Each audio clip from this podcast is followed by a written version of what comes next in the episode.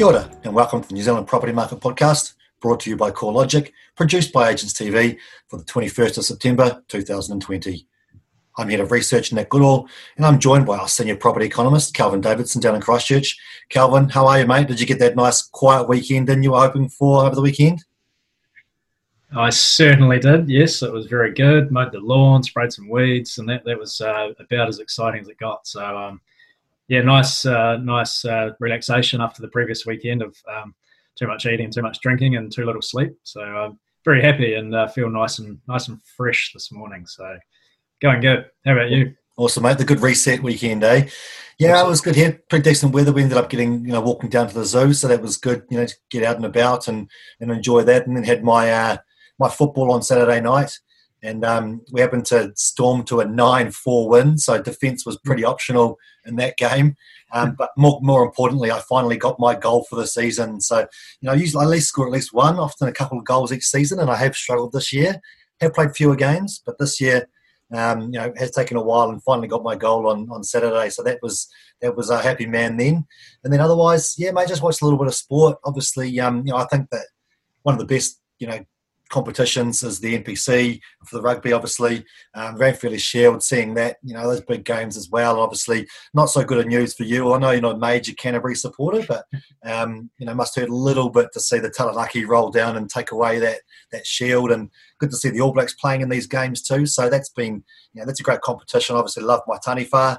Um, though it didn't go so good on Friday night, but playing against the champs Tasman wasn't too surprised with that. Um, but I think they'll be all right as well. So that's you know that's that's where the sport mind is, is going at the moment, and uh, we'll certainly look to see where those shield challenges are going to fall out um, over the next couple of weeks. I don't think the Taniwha are likely to get one unless Taranaki hold on to it for a few weeks. Um, but yeah, although I think actually we play Taranaki at home, so that's not going to happen. So we'll need them to lose for us to get a chance.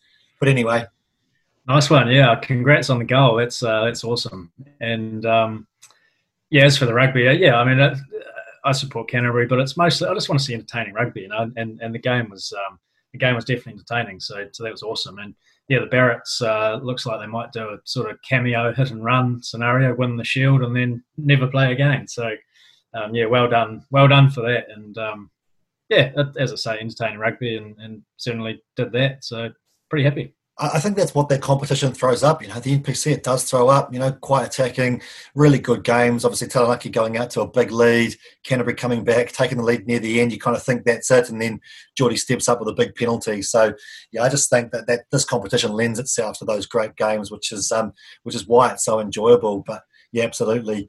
And then um, yeah, well, get into it, mate. I've obviously, it's my wife Karina's birthday today, so just sort of jumping in and out of work for a little bit before trying to help out a bit more around the house. So let's kick into things for the week, and um, and I can I can head off. But um, so first up, mate. Look, last week's data, biggest coverage, I suppose, was obviously for the GDP data for Q2. Big figure down, of course, not surprisingly. What's your what's your sort of take on that? What was it down twelve percent for the quarter? Yeah, twelve percent fall. So it was the, easily the biggest fall ever. Uh, no, no, surprise. I mean, nobody was expecting anything different. So, um, you know, it's it's it's interesting for the fact it was so big, but um, no, no, one was expecting really any different. And driven by what you'd expect, you know, hospitality made a, a pretty big contribution to that fall. Transport, construction, you know, the, the usual suspects, you might say. But yeah, it's it was Q2, so it's we know that it's sort of uh, only really of historical interest. We've moved on quite a bit since then, so yeah, I think it's it's it was intriguing and, and, shocking, whichever word you want to use. But I think we probably need to move on. And um, the the New Zealand Activity Index, for example, the new stat that Stats New Zealand and Treasury put out, has already shown that things have bounced back, you know, pretty steadily in in, uh, in July. Um, so that that figure was showing a two percent year on year rise in July. So we've already seen that that activity has bounced back after the end of Q2. Um, we're expecting August's number for that NZAC this Friday. Um, interesting to see what that'll say. You know, may not be, or who knows, it, it may not be quite as strong as the previous month's two percent because, of course, we went back up the alert levels in August. But um, yeah, it could still be above zero, um, and so would just further sort of entrench that that recovery that we've seen in, in the third quarter. So yeah, the GDP. I mean, people will look back on that GDP number and sort of just uh, amazement. Twelve percent down in a quarter, but yeah, it's we've we've moved on and, and things have bounced back. So I think that's that's the key message. Yeah, I mean, bang on, right? Like, obviously, April is part of Q2, and we were in lockdown level four for almost all of April. And so, of course, you know, we knew that impact that was going to have. And as you say, the New Zealand Activity Index is the key the key marker here. We already had that data for April, May, and June monthly figures, and so we've been tracking that downturn. And and the best that's the best thing about you know the introduction of the New Zealand Activity Index is we know it correlates very closely to GDP. That's the reason that these organisations, Treasury, Stats New Zealand, you know, brought this this measure out so that you get a much better read on economic activity sooner and so you understand how what the impact of each of these things is much earlier than you would while you're waiting for GDP. I mean, we're in, we're almost at the end of Q3, and we're only getting Q2's figures for GDP. So that's the key thing to look out for, I think. And as you say, um, you know, we saw the big drop. I think April was down 19% for that single month, but then we saw that bounce back even in May and June, which averages out to you know closer to that overall GDP figure. And then, as you say, you know, further further growth from uh, July and August, yeah, maybe it's going to sit around that 0% because we know that Auckland was in a slightly higher alert level and economic activity absolutely would have slowed down throughout August. And maybe, you know, my tip, maybe it'll be lower than last year um, nationwide because of Auckland not being able to function quite as much. But um, as you say, it's not going to be anywhere now near those levels. And so, you know, that bounce back has been very real. And that's what we're most interested in, especially when we're always trying to bring this back to what does it mean if the property market, you know, the economy has bounced back considerably to be at least level with last year. And that's, that's what we're sort of seeing some of that strength throughout the property market as well, aside from other things, which, you know, generally, especially when you consider the property market and its activity tends to be delayed on economic activity. So if economic activity is back to you know relative normality, especially considering borders are closed, that's going to only see that positivity throw, flow through to the property market, where more people are obviously seeing you know the economy for themselves going okay. So I think that's the key thing for me. And as you pointed to, this Friday we get the um, NZ activity for August. So that'll be the most interesting thing, really, as we look back historically on Q2 is done, what's happening more recently, um, and especially given the Auckland levels uh, throughout that period as well. So yeah, I think that's the key thing for me. As we've talked about before as well, yeah, you touched on the the flow through for uh, the economy through to the property market. And I suppose perversely, um, this you know this whole COVID episode and everything, as we talked about before, has mean, what's part of it has been for interest rates to be slashed. And so, you know, on one hand, you might say, well, recession and everything's bad for the property market, but on the other hand, interest rates are obviously collapsed, and, and that just seems to be the thing that's driving everything at the moment. You know, low mortgage rates just seem to be. Um, you know, just stimulating everything in the property market. So, Yep, there's always uh, there's always pros and cons, and and um, you know, on one hand on the other, and it seems like perversely, yeah, that, that, that those low rates coming through from from the recession have um, you know boosted the property market, and that's that's what we're seeing. So um, yeah, always two sides. Yeah, I agree. And I think that's been a pretty strong theme in the last couple of weeks of most of our commentary in the market, whether it's been, you know, talking to media, doing our own video, the writing that you've been doing. It really is that the strongest factor right now seems to be low interest rates. And that's actually been widely accepted by the Reserve Bank. They know that's what's, you know, all their um, stimulatory effects are having is driving down interest rates, which is boosting asset prices. What's the key asset in our country is housing prices. So that's that's clearly one of those factors. So yeah, no doubt about that. Look, the other key thing um, out in the last week was you know, of interest to us, I think, and we'll talk a little bit more about how this works and what it's about, is the pre-election economic and fiscal update, or the PREFU, as it's called. And really, this is maybe we can talk a bit more detail about this, but it's uh, essentially the government opening up their books and um, in advance of the election coming up. And then obviously the other parties get access to understand what is the forecast, what is the current situation in terms of debt levels for the government, so they can start proposing what their budget might look like for the next three or more years um, as we lead into the election. People understand how they might look to stimulate the economy or recover from downturns or whatever it might be that's happening at the time. Um, I mean, that's a bit of a, a, very high level overview. Do you have any sort of more info as to you know why this is important and what you're looking for in this update, and, and especially again as we move through the end of it, what it means for property and, and why we analyse this this release? Yeah, I think in terms of uh, what it does. So you, you cover that pretty well. The finishing point for the current government, or and or the starting point for the next government, and sort of sets out the books. You know how much debt they're going to have. Um, you know what what they might need to do in terms of or how the economy might go, and so policies they might want to put in place. All these things. So kind of just sets the scene. And um, in terms of the latest one, I guess the theme for me was good and bad. Uh, you know, there was there was mixed messages really, and you know, some things uh, might have turned out a bit better than what we were expecting. Some things a little bit worse, and at, at least in terms of the property market implications, I think what most people would probably look at is their unemployment rate. And as I say, there was good and bad. So on one hand, the Treasury is now projecting the peak unemployment rate to only only be eight percent, whereas previously they were saying ten percent. So you might look at that and say, great, you know, that's that's better for the property market than it might have been. But they've also pushed back the timing for that peak, so we don't actually get to that peak eight percent unemployment rate on the Treasury projections for another couple of years. So it's almost this, and then it's slower to come back down again. So um, almost on their current projections, um, yep, the peak's lower, but we're higher for longer. And you know what's better for the property market? I mean, who knows? But um, higher for longer isn't necessarily a good thing either, even though that peak comes lower than what was previously projected. And you know, the, the issue with higher for longer, I guess, is that um, you know you almost introduce this sort of structural unemployment and people.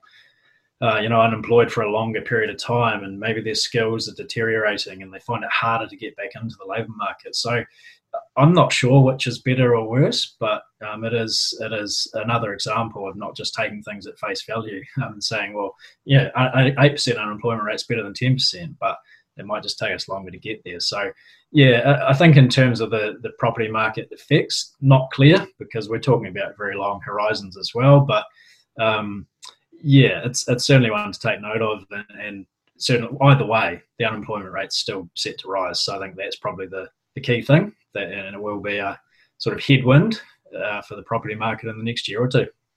Yeah, no, that's really interesting and a really good pickup in terms of you know what what is the most important for for us in the housing market and trying to analyse that.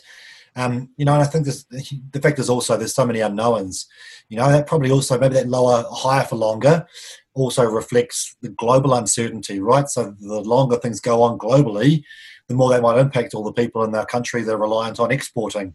And also, how long is it going to be until we can open up our borders, which can then mean that we get more people coming to our country to work here as well? And there's so many of those factors to, to take into account that are going to influence unemployment both up and down um, and how well businesses do as well, which you know can either force them further into property or maybe away from property as well if they don't have the cash flow to be able to release into into investing in property as well. So there are many many factors, um, but also I think it's just worthwhile touching on. This is how you.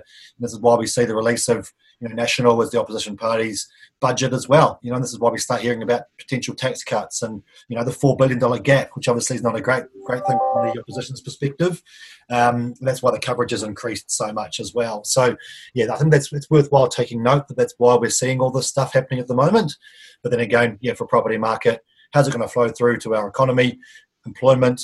All these things, um, and then what's the likelihood of you know the change in government as well, which might come off the back of this, but um, you know maybe not so much this time around because it is still looking like you know the polling's quite strong towards Labor. And then finally on this one, the the uh, nice little win for us was of course you know being a reference in a big government document like this, um, seeing the tracking of CoreLogic data, our house price index, quarterly house price index data, and then using that for their forecast um, for warehouse prices are likely to go to as well. And no, they did have a forecast of still a little bit of a dip in, in nationwide volume value, sorry, um, before increasing again into the end of next year as well. So worthwhile noting that, of course. Um, but good, good, good little key win for for Logic in that one. Yeah, yeah, and, and, so yeah, I mean, absolutely stoked to get our, our data in there as the reference, and I think probably the theme, maybe if, if we're thinking about a theme for the next six to twelve months, it, it might be that sort of balance between the effect of a higher unemployment rate, which Treasury is projecting on the property market, versus what we've already talked about in terms of super low mortgage rates and how those things kind of counter each other. And, and this idea that maybe the, the rise in unemployment will affect uh, you know younger people maybe in, in lower paid sectors who might not have been buying property anyway. And so you know maybe the effects on the property market would be smaller, and at the same time you've got super low mortgage rates. So I think you know, the PREFU kind of highlighted that issue of of higher unemployment, and then we look at that in terms of low mortgage rates sort of offsetting and, and how they to balance could be could be a pretty important theme for the next sort of six to twelve months. Yeah, yeah, totally agree. Yeah, it's never never quite as straightforward as you'd like, is it? But um, that's what keeps us in the job, I guess, is analysing all the, the little um, you know little things up and down and, and everything that impacts it. So yeah, certainly keeps us going. Um, cool, man. Oh, well, let's move on from that. And I think the other major data was was one of our own, obviously having our buyer classification update for the August month. Um, you know, this is where we obviously you know classify every single purchase, whether it's a first home buyer or investor or a mover. Pretty much consistent with the last couple of months, really, isn't it? Where those first home buyers continue to be relatively strong, along with those investors, especially those going to the bank. So, did you you wrote um, last week's pulse based on this data? What were your sort of key outtakes for that? Yeah, pretty much the same. That uh, existing owner occupiers are kind of sitting tight. You know, not not that active in terms of moving around. Um, first home buyers still keen to buy, still still targeting the property market, and investors definitely still getting in. And so um, yeah, those those three themes were also present over the last well, going back more than a few months now. They've they've been there a while, and so I mean, in terms of that investor one, it's it's it's not hard to find reasons why they're keen to get in. As we've talked about, interest rates super low, um, not only for borrowing but also depositing. You know, that money switching out of term deposits and into the property market still seems well pretty strong and logical. Um, so that that seems to stack up and and also, of course, the LVRs being removed. You know, people who previously were locked out by requiring that 30% can probably now get in with with 20%. So all these things are, are drivers for it. I think there's an interesting thing for me around listings coming out of all this, which is, um, you know, you think investors aren't necessarily selling anything to, to buy in. Um, first home buyers aren't selling anything to buy in. And um, those movers are, are not sort of freeing up their own properties because they're sitting tight. They're not. Um, they're fearing getting that next property, and they're not freeing up their property. So all these things are. I'd be reluctant to call it a sort of structural freeze on listings, but there are some factors going on, these cyclical things that mean, you know, the outlook for listings is, is probably still pretty tight because these people who are buying aren't aren't necessarily freeing up anything. And so we might be we might be needing this new pipeline of, of new construction to sort of allow some liquidity in the market and some transactions to take place. So, yeah, I think that's a, another interesting theme to, and, and, as we've talked about before, of course, um, the listing situation it's, it's tight, and, and, we've covered that many times. But yeah, I think the buyer classification numbers just sort of add another element to that, and something we've got to keep keep watching. Yeah, I agree, and I think that I've been thinking a little bit more about this recently, and just if we are in quite a different you know phase that's not that's changed quite considerably over a long period of time now where we know home ownership's dropped away which means there's more investment owned properties many of those people and probably most of those people own for long term own for retirement own for getting that passive income. Those mm. people aren't listing their properties you know as long as they are getting good rent and the yield's okay at the moment in terms of the cost to them then they're not going to look to sell. So i think the structural you know nature of our of our housing market has changed considerably over the years because we have a higher percentage of properties owned by investors. And that's not necessarily going to change anytime soon because the appeal, as we talk a lot about a lot, the property market still remains. And anyone looking to get what they call financial freedom and you know have this passive income going into retirement, then a property is seen as such a, a strong way of doing that. And there's more and more people that can do that now. More and more people being convinced or being, you know, educated about how you can own your own investment property and, and the benefits of that, um, because it is quite strong and does make me think that you know that's only going to continue unless there's a major change from you know, from a central point of the, the market that's going to fundamentally shift the attractiveness of property compared to other investments.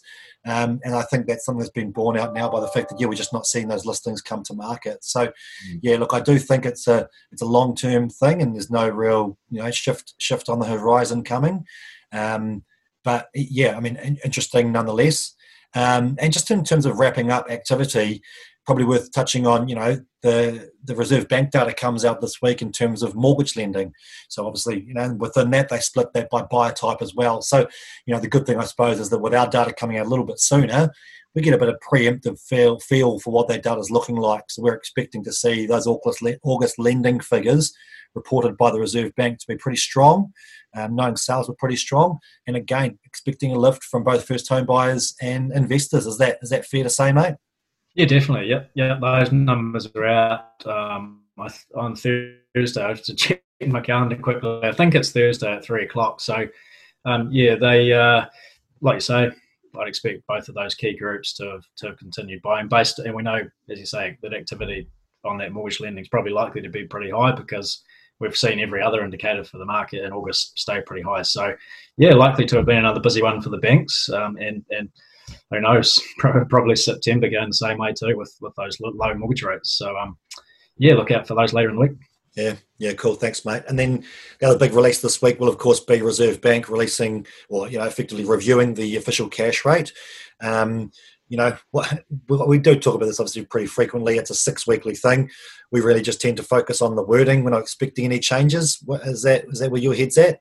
Yeah, definitely. Yep, yep. The uh, the OCR is probably going to start 0.25, and the QE program at 100 billion out, or a maximum of 100 billion out to June 2022. So those things are the same as they have been. Um, but yeah, it's it's all about their wording and and you know, are there any subtle little hints in there of of any think change change in thinking around uh, negative interest rates and also the the funding for lending program that they've been talking about. I I don't know. I mean, I think it's probably already been pretty clearly signalled. So. Uh, you know, whether the, wording, if, if anything, would probably only make that more clear, I think, rather than going back the other way. So, yeah, be looking out for that. Is um, you know about whether that's become even more likely for early next year. Um, but yeah, it's it's a case of uh, you know sprucing up your English and uh, sort of trying to read between the lines on on words they have used and sometimes what they haven't used. So um, yeah, that's what the uh, that's what the um, the watches of these things are, are poring over each month, and and you know I'll go down that road too, I guess. Good man, good man that one of us does. you economists seem to love that. go second guessing the. Uh, I'll take it on. Yeah. Oh, brilliant. Okay, mate. Well, um, I don't think there's too much else to cover today. Um, I do want to mention the fact that we recorded our monthly video last week, and a lot of the things we've spoken about today will obviously feature throughout that video, and then has the nice visuals along with a few charts and things as well. So we'll post that link once that's up, and it should be up later today. Um, otherwise, mate, is there anything else you wanted to, to cover today before we close out? No, that's it from me. Just uh, yeah, looking forward to another week of uh, analysing the fast moving Awesome. Thanks, Martha. We're having a few connection problems, so it's probably nice that we're just going to end it there. We'll see how this record turns out. Um, but, but do forgive, forgive us with any little periods of, of weird connection time. Um, otherwise, I'll leave it there. Kelvin, thanks as always for your insight. Always really interesting. Thanks for listening. Please do subscribe, rate, and review us. Um, help us out with those numbers. And get in touch with us too. We're available on Twitter, LinkedIn, email. All those details are sitting within the podcast player there. Otherwise, my name's Nick. This is Kelvin. You've been listening to New Zealand Property Market Podcast. Mā